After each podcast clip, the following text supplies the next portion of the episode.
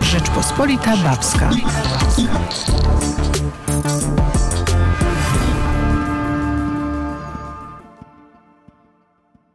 E, dzień dobry, nazywam się Bożena Stasiak. E, jestem dziennikarką medyczną i przez 17 lat prowadziłam w Super Expressie e, taką kolumnę intymności dotyczącą życia intymnego i seksu, no bo w końcu seks, życie intymne e, to też zdrowie. E, jestem również autorką książki Zwierzenia Polaków Listy Intymne, napisaną na podstawie listów, jakie przez tyle lat przychodziły do naszej redakcji. Teraz będę miała przyjemność prowadzić tutaj taką audycję Zdrowie Intymne intymne. Dlaczego zdrowie intymne, kiedy wydawałoby się, że o seksie, o intymnościach napisano, pokazano już tyle? E, okazuje się, co wynika również z różnych ankiet, że nadal jest to temat tabu. E, ale o ile, o ile jeszcze, choć już bardziej śmiało o tym mówimy, to takim tematem naprawdę tabu e, pozostaje zdrowie intymne i seks osób z niepełnosprawnościami, osób y, chorujących przewlekle. O tym jakby się nie mówi, jakby to się traktuje jako temat taki, no może nieprzyjemny troszkę. E, tutaj przypominam sobie, jak byłam kiedyś e, w Szwecji i zwiedzałam taki dom e, spokojnej starości. I tam właśnie przywitała mnie taka seks edukatorka, która mówi: To ja teraz pokażę ci film na temat seksu osób, które tutaj u nas są. I tak sobie pomyślałam, to przecież takie obrzydliwe. E, no, seks osób, które są w okolicach osiemdziesiątki na przykład i te ciała takie, no brzydkie. Nie podobało mi się to. No muszę powiedzieć, że jak obejrzałam ten film, to byłam bardzo wzruszona przede wszystkim. Oczywiście nie było tam takiego seksu, seksu stricte, jak, jak to może wyglądać u osób 20-30-letnich, ale to, co tam zobaczyłam, a potem zobaczyłam na żywo, jak ci ludzie się przytulają, yy, całują, jak dotykają, no było to bardzo, bardzo wzruszające, a przecież to też jest rodzaj seksu. Właśnie taki dotyk intymny. E, dlaczego właśnie teraz e, doszliśmy tutaj do wniosku, że warto o tych sprawach mówić? 8 e, marca rozpoczyna się Kongres Zdrowia Kobiet i w w tym kongresie będzie brała udział Fundacja Avalon. E, to jest fundacja zajmująca się właśnie osobami przewlekle chorymi, niepełnosprawnymi. E, ta fundacja nie tak dawno rozpoczęła taki bardzo oryginalny i niezwykle ciekawy projekt.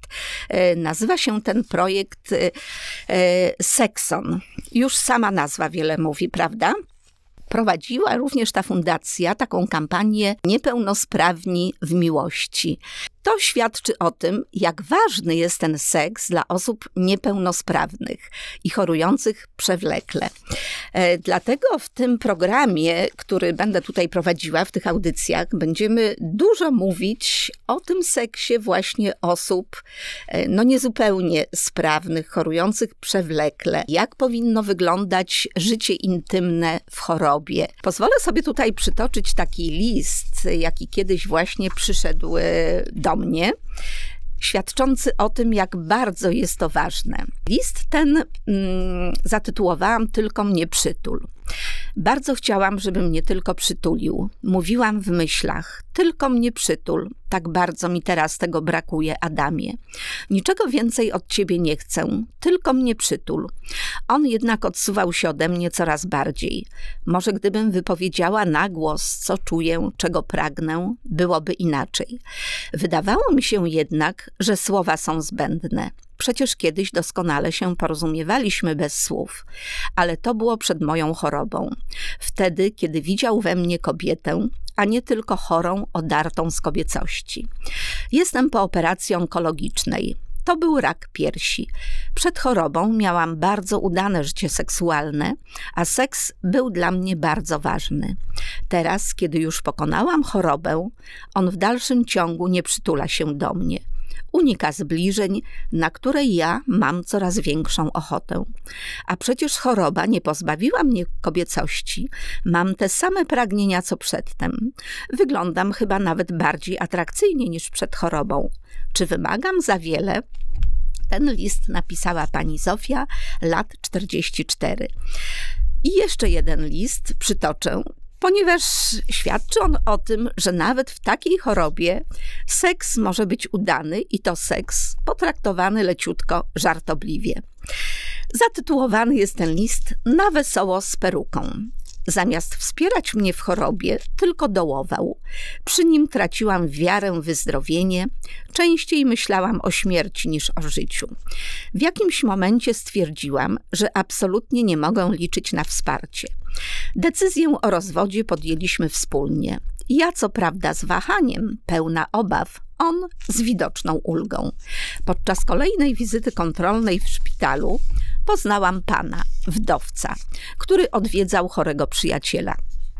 Zaprzyjaźniliśmy się i nie tylko. Zaprosił mnie do siebie na kolację. Byłam jeszcze bez włosów. Nosiłam perukę, miałam doklejone rzęsy, domalowane brwi. No i jakoś tak wyszło, że znaleźliśmy się w łóżku. I jaki wstyd! Peruka spadła, rzęsy się odkleiły, brwi zniknęły. Nie wiem, jak to się stało, ale zaczęliśmy się oboje śmiać. Powiedział, no i mamy seks z humorem. I jeszcze bardziej zaczęliśmy się śmiać. Tak więc widać, że nawet jeśli choroba odbierze kobiecie część jej kobiecości, to wcale nie oznacza, że w tym miejscu jest pustka. Jeśli rak zabrał część ciebie, całą resztę wypełni radością. To hasło kancerosutry, sztuki miłości w chorobie nowotworowej, stworzonej na wzór klasycznej kamasutry przez Fundację Rak and Roll. Tak więc widać, że seks może być, może być czymś wspaniałym w każdej sytuacji, na każdym etapie życia jak również właśnie wśród osób starszych. Bo życie zaczyna się po pięćdziesiątce. E, w tej chwili wiemy już, że społeczeństwo nam się starzeje czyli przybędzie problemów również związanych z seksem, z życiem intymnym właśnie u tych osób.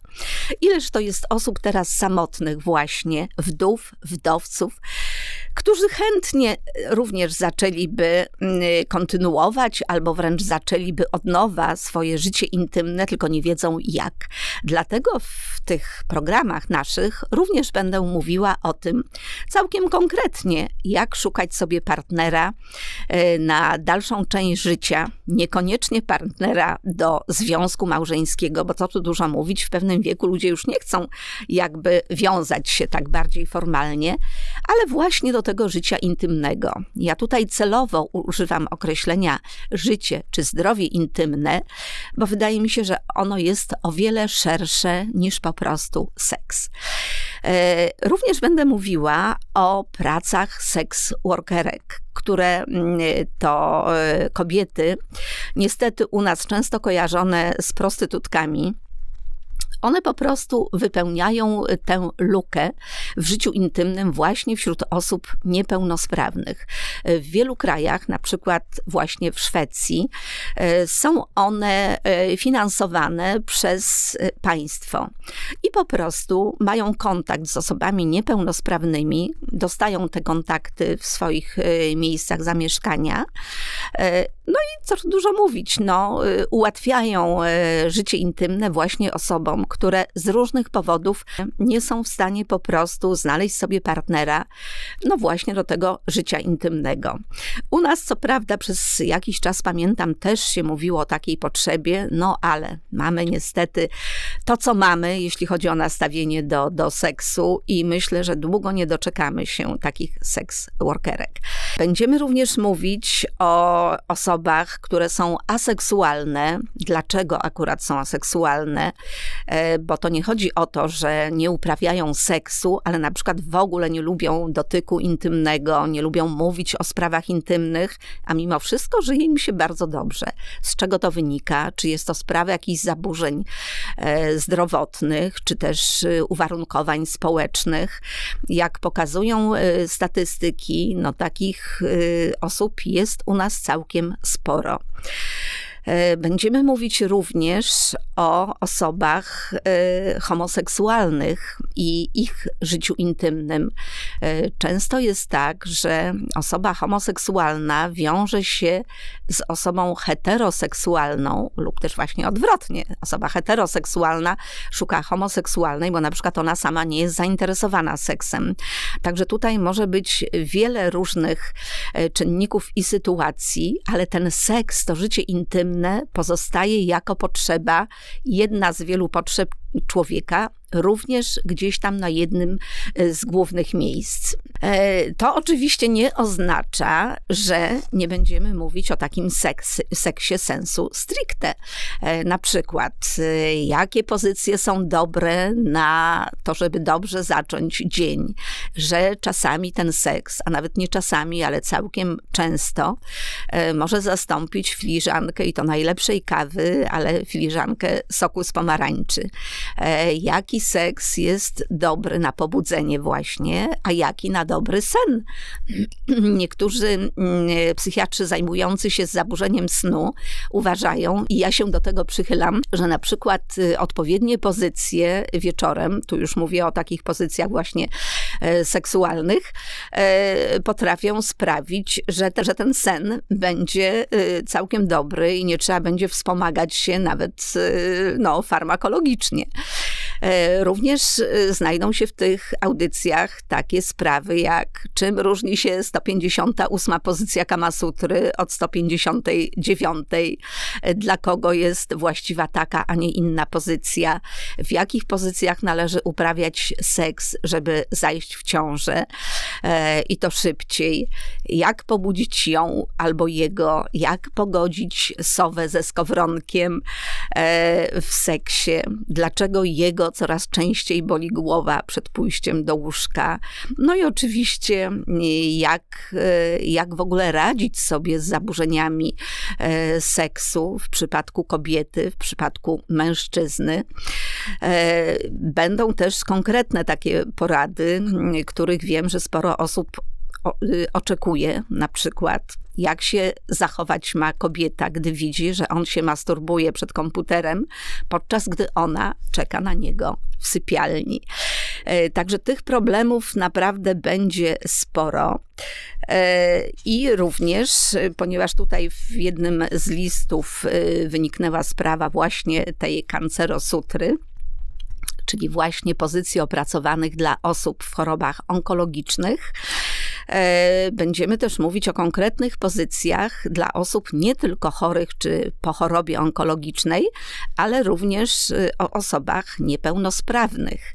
E, I jeszcze jedna sprawa, która też jest no, wielkim tematem tabu nadal, a mianowicie sprawa rodzicielstwa osób niepełnosprawnych.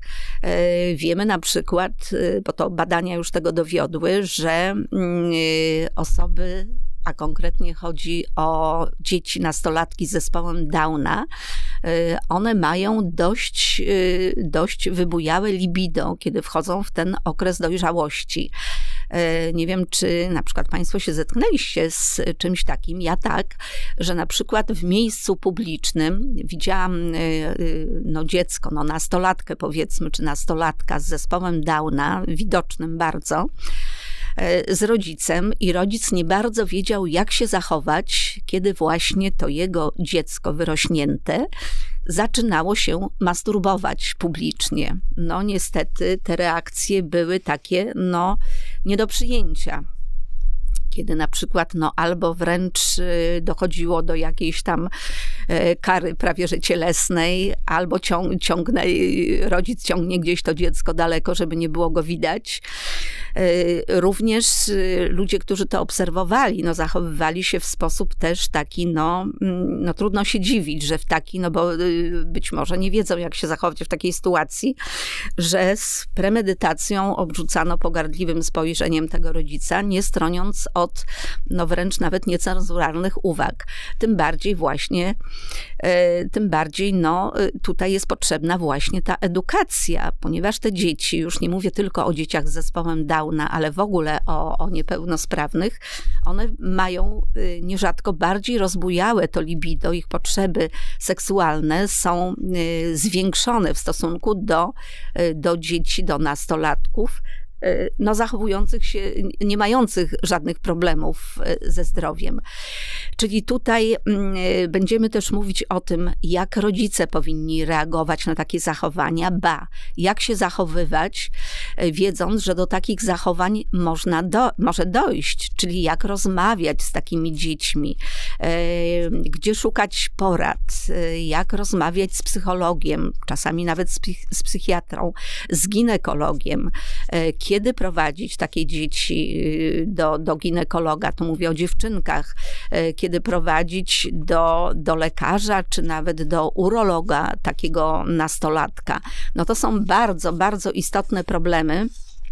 I myślę, że przynajmniej część odpowiedzi na te pytania właśnie postaram się tutaj y, znaleźć. Y, to nie będzie tak, że ja będę cały czas mówiła. No dzisiaj mówię dlatego, że jest to jakby zajawka tego, o czym będą te programy. Natomiast no, moimi gośćmi będą osoby, które zajmują się też na co dzień tymi problemami, czyli właśnie osoby z fundacji, tak jak z fundacji Avalon, osoby osoby z innych stowarzyszeń, ze stowarzyszeń osób chorych niepełnosprawnie właśnie. E, ginekolodzy, onkolodzy, psychiatrzy, ale oczywiście i seksuolodzy e, i również osoby, które chcą mówić na temat e, seksu, dzielić się tutaj swoimi też problemami. No i tak jak już zaznaczyłam, nie zabraknie również tematów takich troszkę śmiesznych, troszkę mm, takich właśnie zabawnych i jednocześnie bardzo konkretnych konkretnych. No, przykładowo mogę na przykład, y, przykładowo mogę tutaj y, poruszyć y, powiedzmy puszystość, czyli nadwaga bądź otyłość, jak seks wtedy może wyglądać, seks po awanturze, czy warto godzić się seksem, czy to w ogóle ma sens, seks po dłużej, dłuższej abstynencji. E, być może słyszeliście takie powiedzenie, że na frasunek dobry stosunek. No właśnie, czy tak, czy nie? E, jak powiedzieć jej jemu, że coś źle robi, no, bo mimo tego, że jesteśmy właściwie troszkę bombardowani nawet, przynajmniej w internecie, mm, różnymi, e, różnymi właśnie przykładami, jak uprawiać seks, no to nie zawsze wiemy, jak poprawić swoją sprawność, e, co robić, gdy seksualność budzi lęk, bo też się tak zdarza, że boimy się tego seksu. Czy dłużej znaczy lepiej? Jak właśnie y, uprawiać seks przez telefon, czy seks telefon, czy może pieprzny SMS, czy zaplanowany seks może być spontaniczny, e, jak dojść do wielokrotnych orgazmów. E, no właśnie, czy sperma e, szkodzi zdrowiu? Bo myślę, że to też jest ciekawa sprawa. No i po, poza tym, y, czy mężczyźni też mają kegla na przykład, kiedy Viagra nie zadziała? i w ogóle właśnie jak z tą Viagrą. Y, tutaj mówiąc Viagra, nie chodzi mi o to, żeby wymieniać właśnie konkretny y, produkt, tylko właściwie powinnam powiedzieć, czy substancja sildenafil, która jest w Viagrze, E, ale generalnie utarło się, że Viagra jest teraz jakby symbol, symbolem w ogóle tych, mm, e, tych e, leków, które mają działać na zaburzenia seksu, a również na przykład, czy z Maryśka pomaga, no wiadomo o co chodzi. I w ogóle, czy jakieś tam cuda, niewidy, które można znaleźć w internecie, e, pomagają. Jak również to, że też się spotkałam z tym, że zadzwoniła kiedyś do mnie kobieta, mówiąc, że właściwie bardzo oburzona była e, po wizycie u ginekologa. Właśnie poszła do niego z zaburzeniami e, seksu. I lekarz poradził jej, chodziło generalnie o suchość pochwy, która zresztą miała uwarunkowania zdrowotne, i lekarz zalecił jej prawie że na, na receptę wibrator. No, wyszła ogromnie oburzona. Okazuje się, że to wcale nie jest głupi pomysł, że ten wibrator może być również lekiem. Podobnie jak kulki e, gejszy. Także myślę, że każdy znajdzie w tym projekcie, w tej audycji coś dla siebie. Także bardzo, bardzo zapraszam. E, zdrowie intymne, Bożena Stasiak.